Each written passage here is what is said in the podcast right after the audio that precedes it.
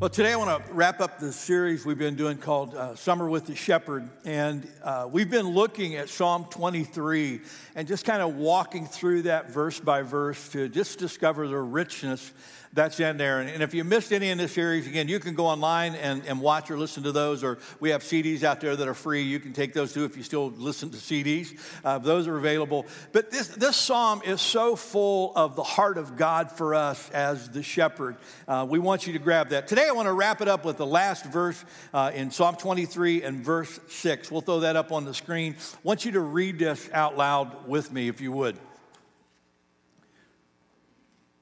Can we? Oh, we froze? Am I in the right church? you notice how you only notice the tech guys when they mess up? Come on, give our tech guys a round of applause. He got it. He got it.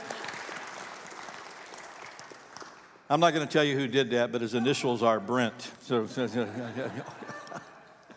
all right, here we go. Psalm, Psalm 23 and verse 6. He just walked out. He's done. Read this out loud with me, would you?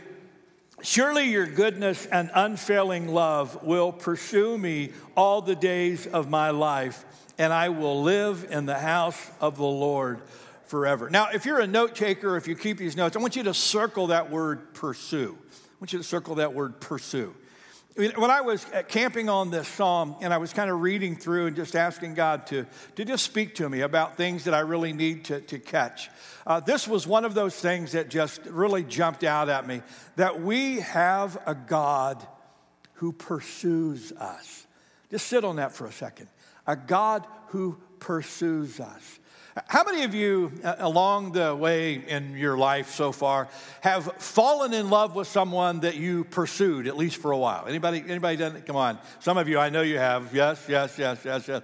I, I heard the greatest story yesterday.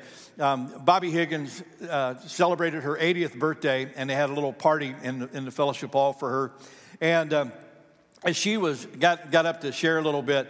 She said that her and larry when, when they first met larry her husband moved in he had moved in across the street from where she lived. And she said as soon as she saw him she knew oh i really i really want to go out with these guys you know this guy. And, uh, and she said every time he would come home she goes i would wave at him and he ignored her you know, and I don't know if you're if you're kind of wired this way, but that's kind of like saying sick him to a dog. You know what I'm saying? It's like, you know, you, you can do anything, just don't ignore me. So so she kept she kept it up, kept it up. He wouldn't pay any attention to her. So she finally decided, I've got to do something drastic to get this guy's attention.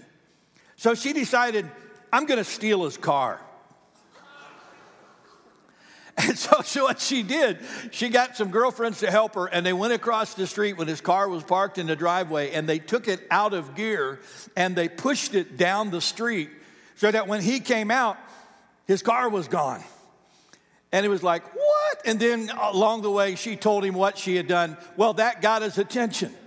Now, it worked because they've been married now 63 years. So, so, what am I saying to you? I'm just saying, ladies, if you really want to catch a guy, steal his car. Yes, just steal his car. Well, maybe not. You maybe not want to do that. but it, it, you know, and when it's this idea of what the psalmist says is, you know, God is a God who pursues us. He keeps coming after us. There is a relentlessness in the heart of God for you. And I just want us to spend some time today. Let's just unpack this together because I want to tell you about how relentless this God in his, in his pursuit of you. Are you ready? Here we go. Here's the first thought I want to give you God will never stop loving you. God will never stop loving you. Now, this is a really important thought because I promise you there are some of us in this room, some of us watching online, we've had people who have stopped loving us. We have had people who said that they would love us, and they may have loved us for a while, and then they left. There may have been people who promised that they would always hold on to us, and you know what? They, they didn't live up to that promise. But God is a God who will never stop loving you. Look at me, don't miss this. And He'll never stop loving you, regardless of what you do, where you go, or how you live. you can never get away from the relentless love of God. Um, you know, when I, when I was thinking about this this week, I thought, you know what, Lord, there are, uh, there are a lot of mornings I wake up and I look in the mirror, and quite frankly, I don't know that I love me all that much. But God never stops with that love. In fact, look at these passages of scripture. These are just, these are just so good. Look at Jeremiah 31 3. Read it out loud with me. Long ago, the Lord said to Israel, I have loved you, my people, with an everlasting love. With unfailing love, I have drawn you to myself. Again, circle those words, everlasting, and circle the word unfailing. L- listen to how relentless God is in that pursuit of you. It's an everlasting love. You'll, you'll never make it go away. It's an unfailing love. It's a, it's a love that won't fail you. In, in a world where people fail us all the time, we have one love that will never go away, one love that will never fail us, and that is our great shepherd, our Father, our God. I love what he says in 1 John 4.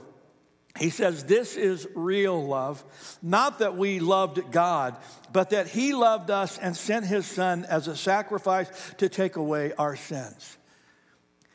I don't know who you are, where you've been, or what you've done, but sometimes I think sometimes our lives take some pretty dark trails. And for some of us, we, we may be sitting here today, we may be watching this, and we, we may be thinking to ourselves, Pastor Steve, you don't, you don't know what I've done. There, there is no way that God could love me after what I've done. And you're wrong because God loves you no matter what you've done. And His arms of love are open to you.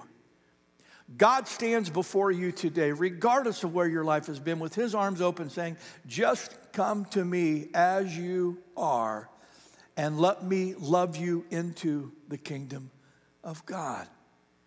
Here is love, not that we chose to love God first but that he chose to love us first. Um, when Paul was writing it, he, he, he, he said, this is, this is the real deal because Christ died while we were yet sinners. Amen. And God has an incredible life for you. Um, I, I, saw a really touching story uh, in the news this last week. Um, there's a community uh, just outside of, of, Waco, Texas, called Axtell. It's a small community that has a, a really nice playground area. And um, about a year or so ago, um, somebody noticed as they were watching kids play on this really cool playground that there wasn't anything for kids who have disabilities to do. And it was kind of uh, just one of those insightful moments. I don't know whether they saw a kid there in a wheelchair who was watching other kids or, or what was going on, but they, but they realized that, you know what, there are kids who are looking at this and they don't get the opportunity to participate in some of this. And so they, they, went, to, they went to the Baylor uh, School of Engineering and challenged them. They said, couldn't you guys design something that kids in wheelchairs or with disabilities could, could, could be on to, to, have a, to have a time to you know, play like, another, like any other kid. And so the, the engineering department of Baylor kind of took that on as a challenge and they got their guys together and they actually, over the course of the year, they drew up something. But they are, they're just engineers. They don't actually make anything. They just design it. And so they went to the Texas State Technical College and they said, We know that you guys have welders and all these people who actually do work. Um, we make designs. Here's what we've designed. Can you make something like this? And so they got sponsors to pay for the materials. And so they, they decided they got together and they created this really cool thing. And I'd never seen anything like it before. Throw that picture up on the screen. It's a swing that kids who are in wheelchairs, it's actually got a ramp and everything, that they can, they can go up the ramp and they can get on it. And then it, it, you can see they've got straps and things where they can fasten it down. And these kids with, in wheelchairs or kids with disabilities, they can actually get in this and, and they can swing like other kids are swinging. And when I saw that, I thought how cool it is that these guys, out of their care and concern and compassion, did something for these kids that they could never do for themselves. They gave them an opportunity at life that these kids never had. And all of a sudden it hit me this is what God does for us. Jesus said, I have come, remember, that you might have what? Life and have it more abundantly. In other words, there's this incredible opportunity at life that God offers us that we can never seize on our own. And so, God, out of His great compassion and love for us, has provided for us through Jesus Christ a life we could never have without Him. Amen? You bet. Can I give you another one? God will never stop believing in you.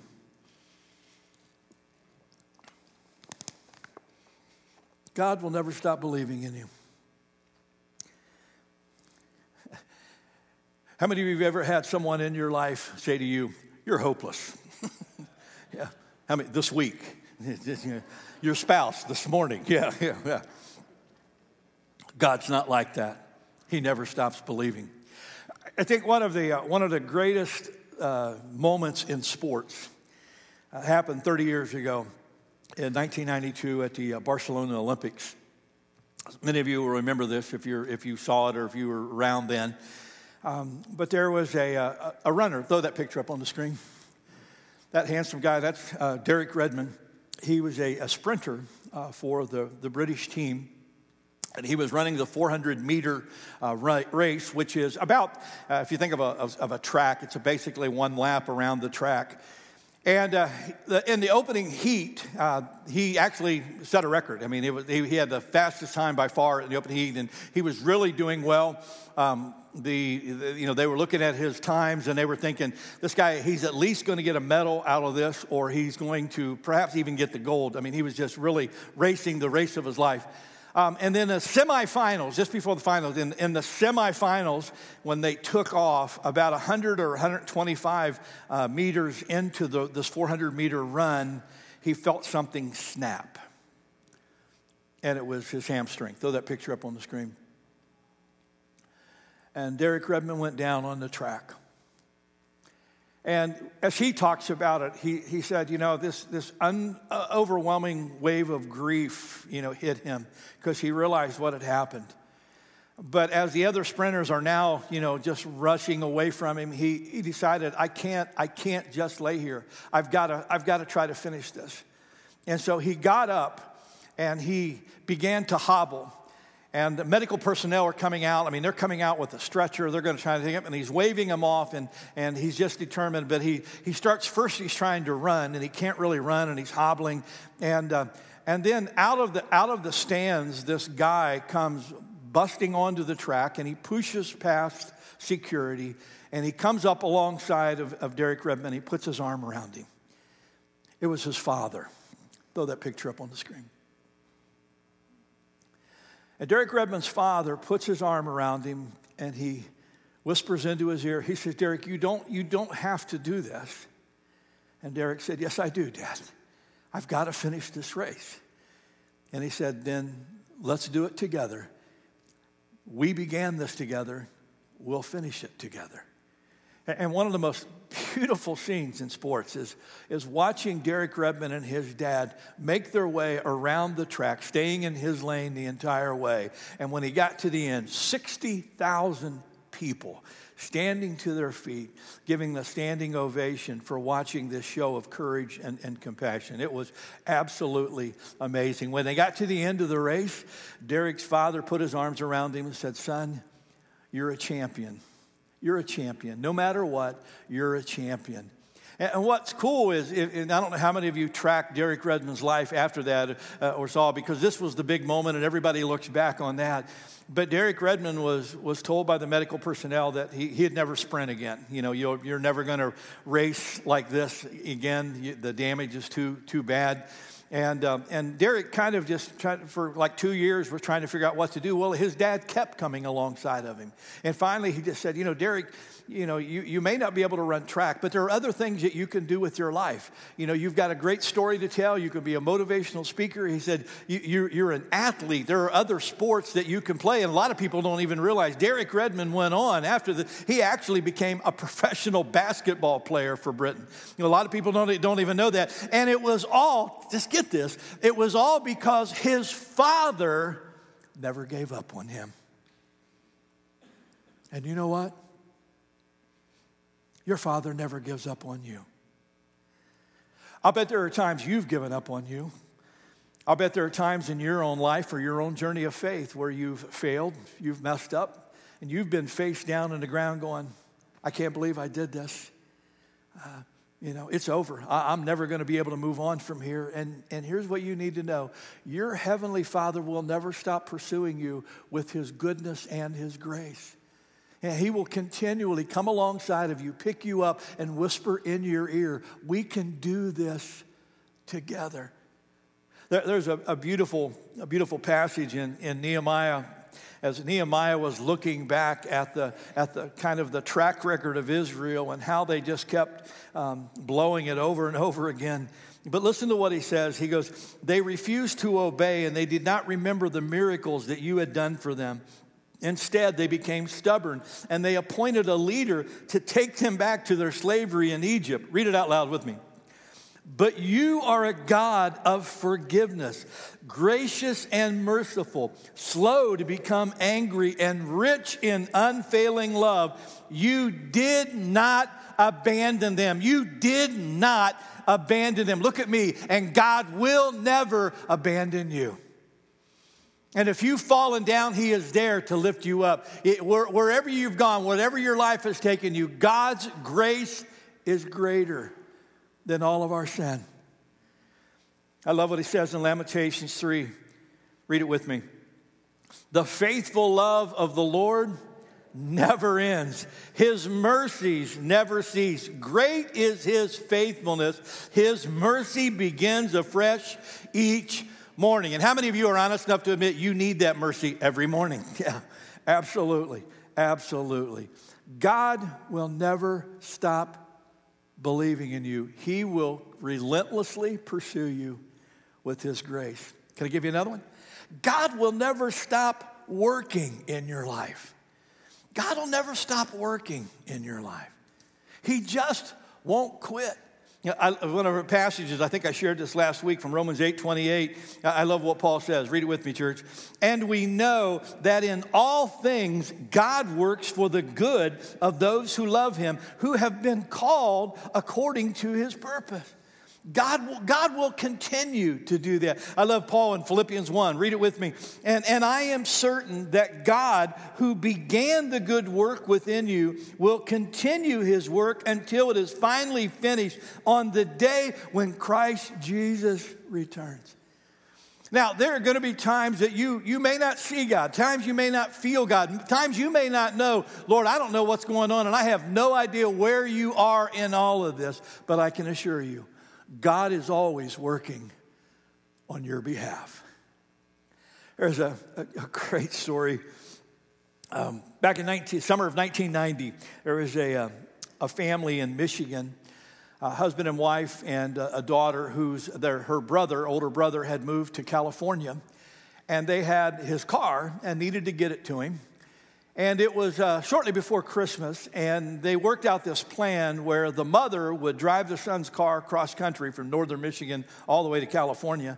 And the father, who had to work, and would stay with the daughter, and then the two of them would fly to California and they would all meet up there for Christmas, which sounded like a really good plan. Now, the, the husband and wife were, were older, and the day before the, the trip that the, the mother took, she fell and broke her wrist. And she ends up with this cast that's on her arm all the way up to her elbow. The car that she's driving is a stick shift. So now she's going to drive cross country in this Ford with a stick shift and a cast on her arm. And the husband was really concerned, but she said, You know what? I'll, I'll take my time. I'll, I'll, try not to drive too far each day. And, and she wasn't going to try to get there in, in, a hurry, any of that. So she was just going to, and so he said, Okay. And then, you know, just call me at night. You know, it was back before the, everybody had cell phones. And, you know, just call me at night when you get to wherever you're staying and then just let me know. And so she begins her trip. And she starts across country. About the fourth or fifth day of her trip, she's going through Texas. And as she's cutting through Texas, um, she gets really tired, and so she pulls off the side of the road and she sleeps in her car for about 20 minutes. And uh, then, after she takes a good nap, she gets back in and she uh, remembered that she was going to be staying with some friends there in Texas that her husband and her knew. So she drove to the next exit and she pulled off at a restaurant, went in and ate, called her friends, got directions to their house, and comes back out to get in her car to head on to where the friends live. As she's walking to her car, uh, toward her car, this big burly guy is walking toward her, and uh, he looks at her and he says, Ma'am, is that your Ford? And she looks at him like, you know, maybe. And uh, she said, he said, no, don't, don't, don't be afraid. He said, I'm, I'm, I'm just wondering. He said, did, did you just take a nap on the side of the road a little bit ago? And she's like, dude, what, you know, are, are you stalking me? You know what, you know, what kind of what's going on? And uh, he said, No, I, I, just needed to know if you were, if you were that woman. And she said, Yes, I, I did. And, and she goes, But I'm going to some friend's house. You know, I'm, I, I got friends here. And he goes, oh, Hey, just stay put real second. And he runs back to his truck. He gets on his CB radio and talks for a few minutes. Then he comes back to her and he goes, I'm so sorry. He goes, I must have really freaked you out when I, when I said this. He goes, But you, you, I know you don't know this.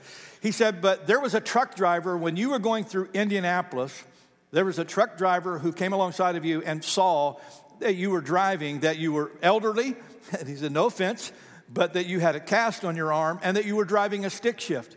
And when he saw your out of state tags, he knew you must be going somewhere, you know, you were from Michigan and you were already in Indiana, but he just wanted to make sure that you got there safely. And so he started following you. And when he had to turn off, he radioed the truckers behind him and they picked you up and they've been they followed you.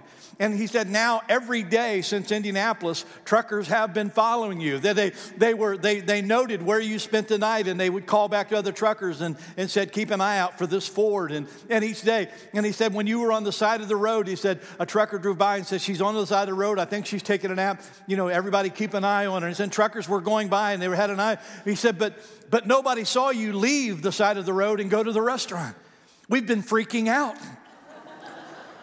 He said, we've been, we've been radioing each other, going, Have you seen her? No, I don't know where she is. What should we do? And he said, We were just about to call the state police. And I saw your car at the restaurant. He said, People have been watching out for you. We just wanted to make sure you were okay. Isn't that a great story? Look at me.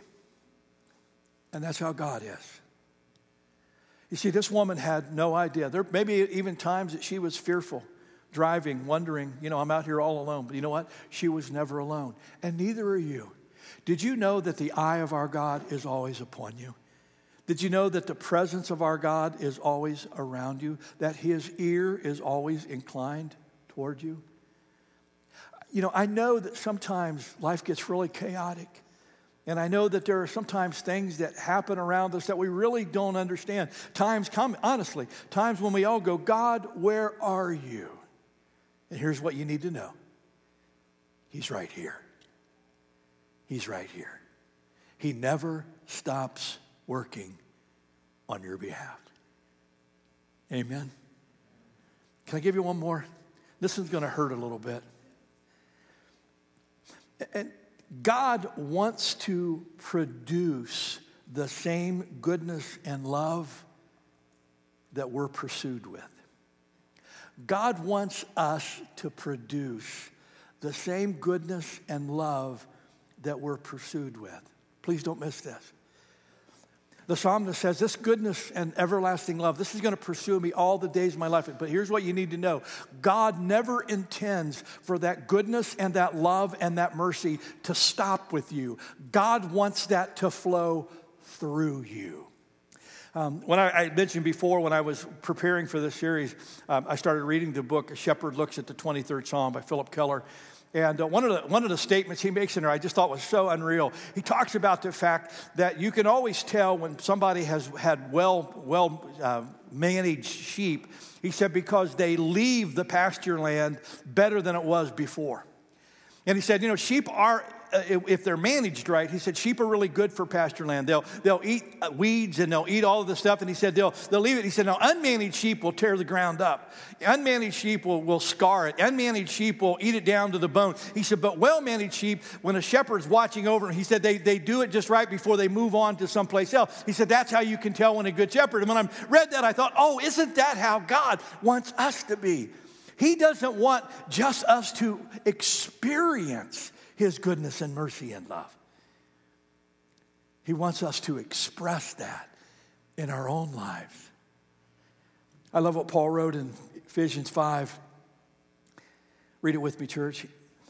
Imitate God, therefore, in everything you do, because you are His dear children. Live a life filled with love following the example of Christ. When Jesus was talking with his disciples about all that he was pouring into them, he said, Freely you have received, freely give. Just a question What have you left in the wake of your life this last week? Wherever you've been, wherever you've gone, has the essence of God been left behind you? Because of the way that you lived and how the Spirit of God moved through you? Can you imagine what this world would be like if we really took this to heart? Can I show you a picture of it? I guarantee you, a lot of you, maybe even most of you in this room, probably saw this video clip. I just thought it was so incredibly powerful. The context of the, of the video is that there's a, the Oklahoma Little League team is playing the, the team from Texas in the regionals. And uh, Isaiah Jarvis may have performed what I think is the most godly thing I've ever observed. In a time where players would have yelled at each other, screamed at each other, tried to fight with each other over that event, this little kid from Tulsa steps out to the mound to comfort an opposing pitcher who had just hit him in the head with the ball. Can you imagine if the world witnessed this kind of expression every single day? Look at me. They should. Through us. Paul said, imitate God. Everything that you do.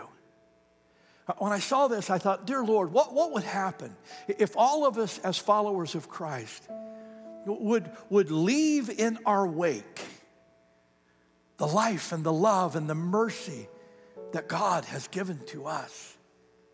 What a difference could we make in our schools, in our companies, in our community? If this wasn't something that was so unusual and exceptional, that it made national news. What if this became the way that we all lived and simply became the common expression of those who wear the name of their Lord Jesus Christ? God pursues us with a relentlessness. We ought to be leaving something behind. Amen. I've asked Rachel to uh, lead us in a a song. It's one of my favorite songs. It talks about the goodness of God, and it reminds us that God's goodness never stops pursuing us. This morning, if you've not opened your arms to the love of God, I invite you to do that. Doesn't matter who you are, where you've been, what you've done. The Bible says if we confess our sin, He's faithful and just to forgive us our sin, cleanse us from all unrighteousness. And God will wrap His arms of love around you today. I invite those of you this morning that maybe, maybe you've, you've started and you've fallen. Know, maybe you failed. Maybe you've been struggling to get back up off the ground. Hear the words of the Proverbs. It says, Though a righteous man falls seven times, yet will he rise. God has not given up on you, He believes in you. Don't you dare give up on yourself. And I, and I appeal to you. Some of you are, are walking through places. You're going through difficult times and you're going, man, is, is God anywhere around? Oh, yes, He is. I just invite you today, open your heart and just say, Lord, I need your presence to draw near. Psalm 34 says, The Lord is close to the brokenhearted. Let Him express Himself near. And I invite all of us today to say, Dear God, you have pursued me with an unbelievable love and mercy. Would you help me to leave some of that wherever I go? Make these your prayers today. Father, if we had a thousand lifetimes, we could never thank you enough for your endless pursuit of us, your love and mercy chase us all the days of our life. How we thank you. And Lord, I, I pray, I, I, wherever we are on this journey of life, Lord, I, I pray that we would stop and just open our hearts and lives to you. That we would let you embrace us by your love that we would let you put that arm of, of grace around us and pick us up from where we have fallen. That we would hold on to you with hands of faith and know that even when we can't feel you or see you, that you are near. Lord, I pray that we would just bask in the love and daily mercy that you provide. So much so, Lord, that it just makes its way through our life. Or this week, when I, kept going back to this message, I just kept thinking about what, what would it be like if, if people who really follow you, if, if every day of our lives, if we just left a trail of who you are every place we went, maybe people would come to know that you're pursuing them too with that love and mercy. Help us to be imitators of you in all that we do as dearly beloved children of God. In your precious name we pray. We give you thanks. And everyone said, Amen.